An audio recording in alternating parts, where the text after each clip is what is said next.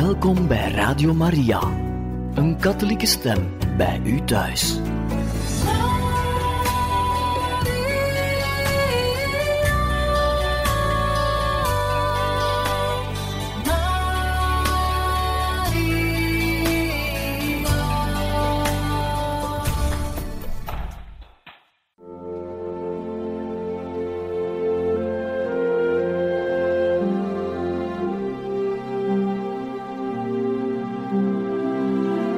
Beste luisteraars van Radio Maria, welkom bij het programma Catechismus.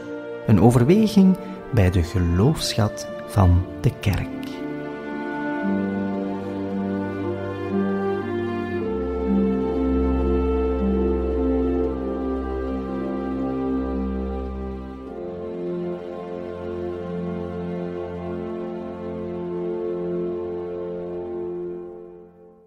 Welkom beste luisteraars in het programma Catechismus, waarin we momenteel luisteren naar een catechese-reeks van pater Patrick Lens met meditaties bij de vier evangeliën.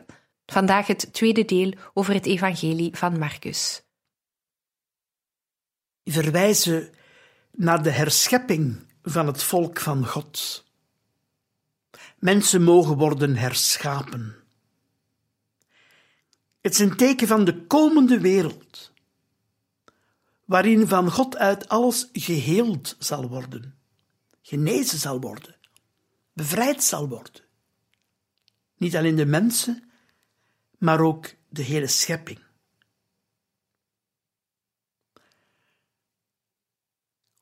Dat genezingsproces van de schepping begint reeds op de eerste bladzijde van de Bijbel waar God uit de chaos het leven roept, tevoorschijn brengt. God maakt een onderscheid tussen licht en donker, tussen aarde, water en land, tussen de aarde en de lucht, al wat u wil. In ditzelfde onderscheidingsgebeuren, schepping, dat heeft Jezus ook gedaan in zijn leven. En we gaan in het tweede hoofdstuk van Matthäus zien hoe dat concreet gebeurde. Het gaat niet alleen om een wonder als een soort strafverhaal, maar het gaat vooral over hoe bevrijdt Jezus mensen? Hoe geneest Jezus mensen. En wat gaat daar allemaal mee gepaard? Het is ook een proces van bekering, vernieuwing van binnenuit. Op een zekere keer is Jezus ergens aan het spreken en men laat door het dak een lamme op een draagbaar naar beneden zakken. En vanwege de opdringende menigte kunnen de dragers onmogelijk tot bij Jezus komen en, daardoor, en daarvoor hebben ze het dak opengebroken. Zeer merkwaardig is dat Jezus begint met te zeggen: Uw zonden zijn u vergeven. Nu was het zo dat in de tijd van Jezus ziekte en zonde met elkaar verbonden werden. Ziekte werd gezien als een straf voor de zonde, en nog steeds zijn er mensen die zich die vraag stellen: wat heb ik verkeerd gedaan? Dat ik zo ziek moet worden. Waaraan heb ik dat verdiend? Waarom moet mij dit overkomen? En als Jezus dan zegt, uw zonden zijn u vergeven, wil dat dan zeggen dat Jezus de band tussen ziekte en zonde wil bevestigen. En dan krijgen we misschien de indruk dat Jezus die arme man in zekere zin ook een beetje beschuldigt van eigenlijk uw ziekte is veroorzaakt door uw zonde. Als we dan een beetje verder mediteren over die woorden, merken we hoe vreemd die woorden in die context wel zijn. Ze storen ons omdat op het eerste gezicht de band tussen ziekte en zonde schijnt te worden bevestigd. Sommige exegeten zeggen misschien is hier een soort kruising gebeurd van twee onderliggende stromingen van thema's die met elkaar verbonden worden in die tekst. Maar toch denk ik dat we verder moeten kijken. Voor de toehoorders kan het inderdaad vreemd overgekomen zijn dat Jezus plots over de vergeving van de zonde begon te spreken. Maar stel je nu eens voor dat de verlamde man heel goed wist waar Jezus over sprak. Dat betekent nog niet dat de zonde de ziekte veroorzaakt had of dat de ziekte per definitie een straf was voor de zonde. Dat zijn maar gedacht, van die gedachten waar we hopeloos mee in de knoop geraken. In het boek Job wordt er gezegd dat er geen noodzakelijke band is tussen lijden en zonde. Ziekten of rampen overkomen u niet per definitie op omdat je gezondigd hebt. Maar stel nu voor dat die lamme misschien niet alleen het probleem had van zijn ziekte, maar dat hij ook in zijn innerlijk geblokkeerd was. Misschien was er inderdaad wel een zonde in zijn leven die het genezingsproces blokkeerde. Misschien was hij blijven steken in zijn woede, in zijn onmacht om zijn ziek zijn te aanvaarden. En dat is heel goed te begrijpen. Wij moeten dat zeker niet veroordelen, zelfs niet eens overoordelen. Hoe zouden we zelf zijn? Maar die woede kan ons ook vastkluisteren aan onszelf, aan ons verloren recht. Of misschien kan je ook blijven steken in een soort zelfmedelijden. En alle hoop loslaten.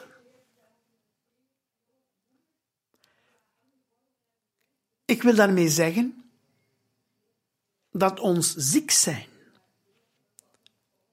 misschien ook wel ergens een geestelijke component heeft.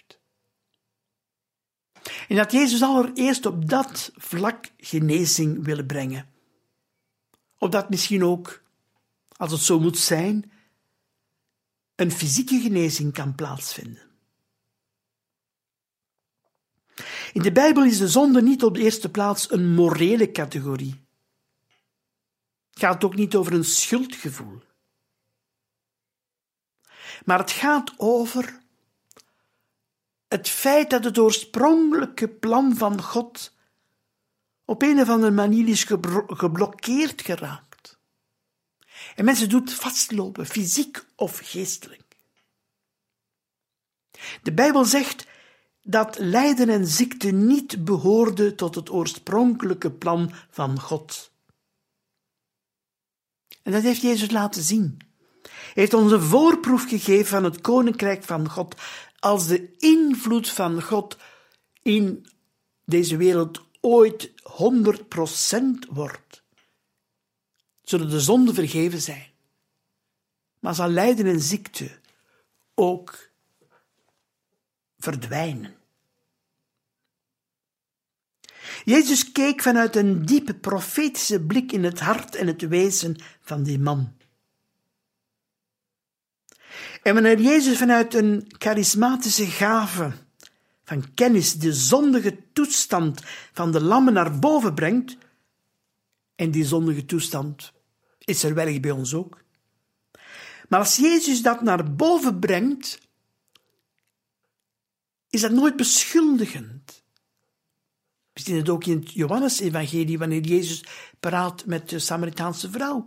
Hij beschuldigt haar niet, hij klaagt haar niet aan. Wanneer Gods geest in ons de zonde naar boven brengt, dan kan dit enkel wel bevrijdend zijn. Misschien maakt het de lammen wel innerlijk blij. Het is de kennis die God over ons heeft. En die kennis komt vanuit een blik die één en al liefde is. Het gaat niet over beschuldiging of verwijt. En dan is er nog een ander aspect. Dat is het geloof. Geloof je dat de mensenzoon de zonde kan vergeven? De mensenzoon is Jezus zelf. Hij spreekt over de mensenzoon en dat lijkt op het eerste gezicht te gaan over iemand anders. Maar in deze tekst zal het blijken dat Jezus zelf die mensenzoon is. En om te laten zien dat de mensenzoon macht hier heeft op aarde om de zonde te vergeven, zegt hij tegen de lammen: Sta op en loop. Het is alsof de fysieke genezing een toemaat is. Ten eerste van een bekeringsproces van innerlijk vrij te worden, maar ten tweede ook de erkenning van Jezus als mensenzoon en zoon van God. Jezus maakt banden vrij, zowel fysiek als geestelijk. Maar het begint met de kern. De kern van elk proces dat wij moeten doormaken in ons leven, soms kunnen daar heel moeilijke dingen zijn. Maar de kern is tot een andere visie komen, metanoia, een andere gedachte krijgen. Opnieuw hoop krijgen, omdat Jezus de mensenzoon is, de zoon van God, die in ons leven komt en ons wil genezen. We luisteren nog even naar muziek.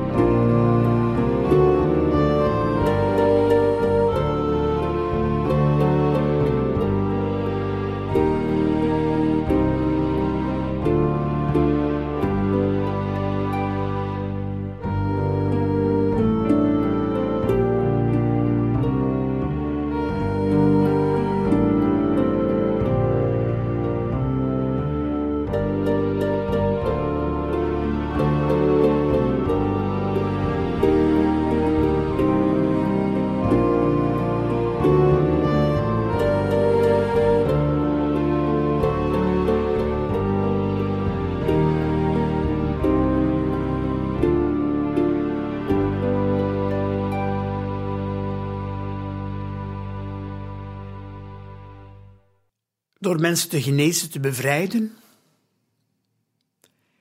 En ook aan te raken op een heel diep menselijk niveau, manifesteert Jezus Gods kracht, maar ook Gods aanwezigheid in de schepping en in de geschiedenis.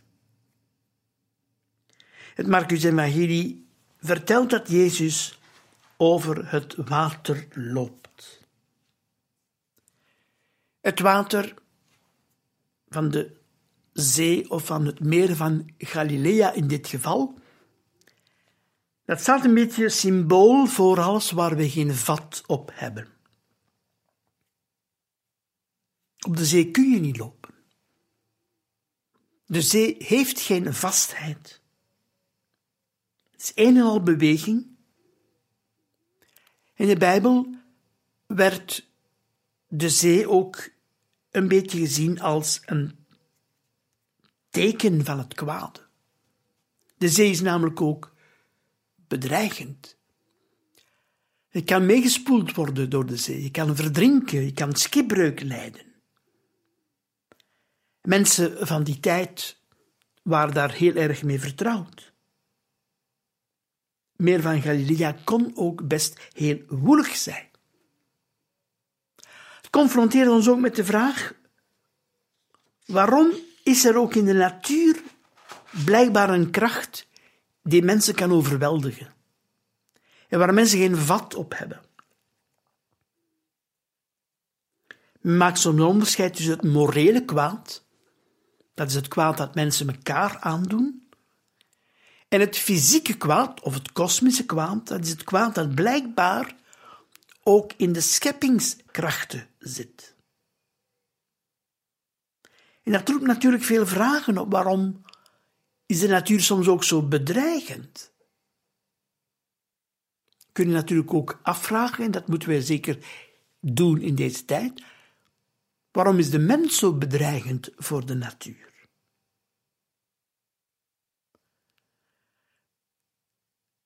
Waarom zit er in de schepping blijkbaar ook een overweldigende kracht?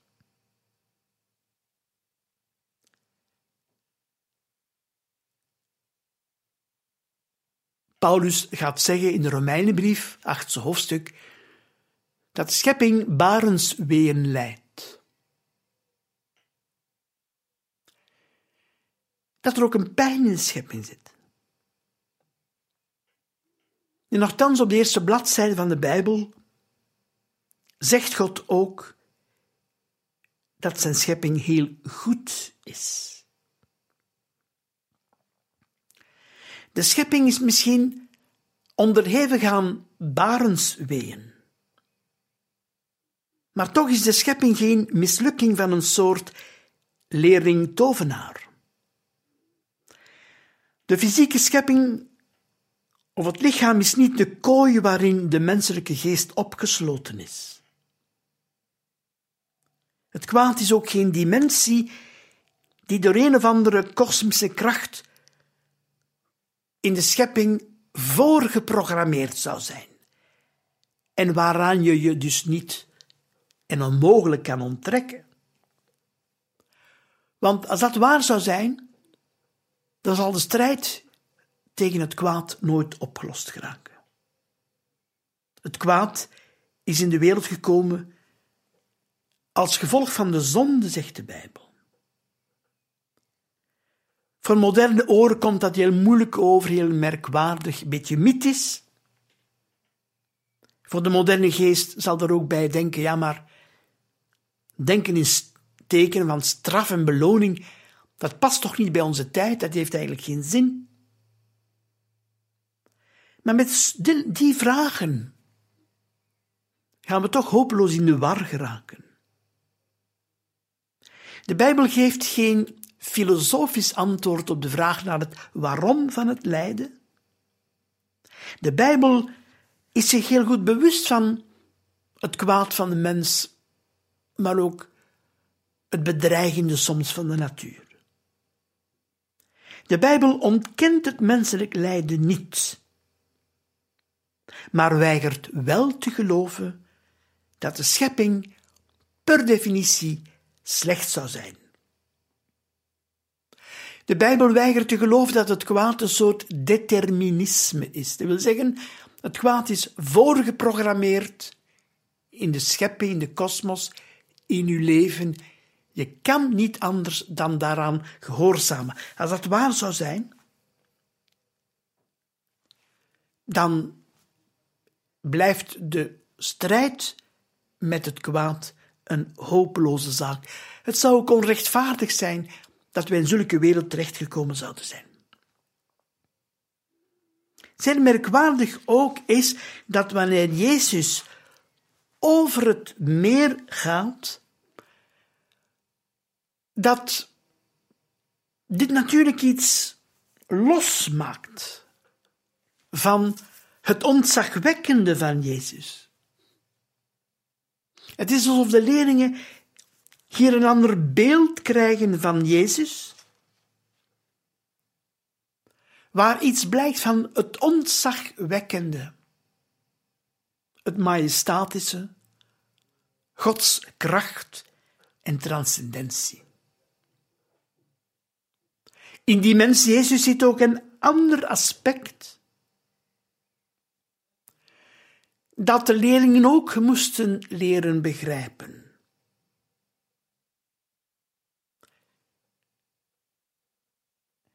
Namelijk de aanwezigheid van God.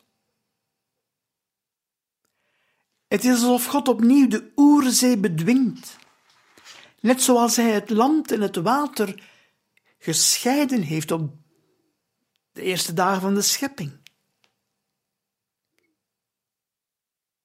In het Marcus-evangelie wordt de zee kalm. Maar dit zou misschien ook kunnen te maken hebben met een diepe geestelijke strijd. We lezen dat in het vijfde hoofdstuk van Marcus, nadat Jezus juist opgetornd heeft tegen de storm op het meer met zijn leerlingen. Het is alsof die kosmos in verzet komt tegenover wat er zal gebeuren en wat er zal gebeuren is. Dat een man aan de overkant van het meer van Galilea zal bevrijd worden uit de greep van legioen. Een horde duivels. Legioen is een onderverdeling van het Romeinse leger. Het uitdrijven van duivels is iets wat in de tijd van Jezus voorkwam. Veel voorkwam zelfs. Historische studies hebben uitgewezen dat er in Jezus' tijd heel wat Joodse exorcisten de ronde deden. Wat dat allemaal geweest is, is moeilijk te achterhalen. Het evangelie maakt melding van het feit dat Jezus mensen wil vrijmaken van een diepere binding aan het kwaad. Daar waar ze als het ware hun persoonlijke vrijheid en ontplooiing moeten missen doordat ze in die greep zijn van een boze macht. Die mensen helemaal verlamt of van binnenuit in storm brengt, als het ware. Het is ook een heel diep geestelijk conflict dat zichtbaar wordt. Als Jezus in deze wereld komt, dan heeft hij niet enkel maar vrienden.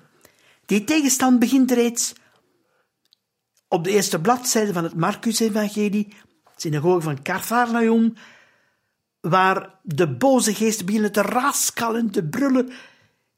Ik weet wie gij zijt, heilige God. Het is een soort averechtse geloofsbeleidenis die misschien in zichzelf waar is. Wij geloven dat Jezus de Heilige van God is, uiteraard. Maar de context waarin die geloofsbelijdenis gepresenteerd wordt, is uiterst twijfelachtig. En daarom kan dat niet groeien, kan dat niet positief zijn. En Jezus legt aan de boze geest het zwijgen uit, op en drijft de boze uit die arme man. Het Marcus-evangelie is een keuze-evangelie. Er bestaat in het Marcus-evangelie eigenlijk geen grijze zone. Er is zwart en er is wit. Natuurlijk weet ik ook wel dat het leven niet altijd zo simpel is. De keuze tussen zwart en wit loopt dikwijls door elkaar. Inderdaad, in de grijze zone. We leven allemaal in die grijze zone. Op zichzelf is dat misschien niet het grootste probleem. Maar wel dat we zouden blijven steken in die grijze zone, dat op de duur helemaal geen licht meer zien, geen verschil meer kunnen zien tussen goed en kwaad, verstrikt geraken in het kwaad.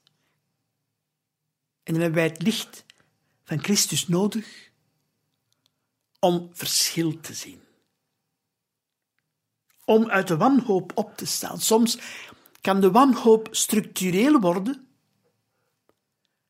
gewoon al omwille van het feit dat wij op voorhand al, onbewust misschien, besloten hebben dat er alleen maar grijs kan zijn in het leven. Op de duur is er geen beweging meer. Bekering is ook veranderen van visie. En bij het begin van het evangelie van Marcus vinden we de beschrijving van de dag van Jezus. Uit de synagoge, synagoge gekomen geneest Jezus de schoolmoeder van Simon. De zieken stromen bij hem toe na zonsondergang. Vroeg nog diep in de nacht stond Jezus op om te gaan bidden in de bergen. Maar de leerlingen kwamen hen zoeken. En hierop gaat Jezus met hen mee en gaat hij naar de andere dorpen in Galilea. En dat is eigenlijk een van de mooiste beelden van het Marcus-evangelie. Jezus is gekomen om te scheppen, te herscheppen, te genezen en te bevrijden. Wij kunnen in dit kort bestek niet alle thema's van het Marcus-evangelie behandelen. Dit, deze meditaties zijn slechts een insteek, zijn nog veel andere dingen die het Marcus-evangelie ons zegt. Maar onze tijd is beperkt en we zullen ons daar ook een beetje moeten aan aanpassen.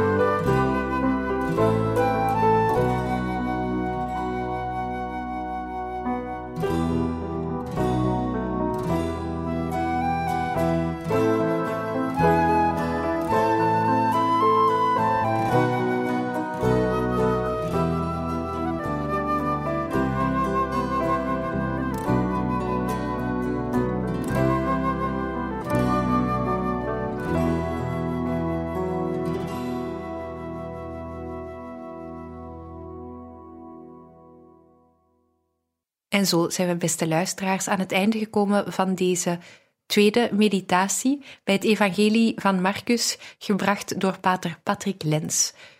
Radio Maria wenst u nog een mooie dag toe.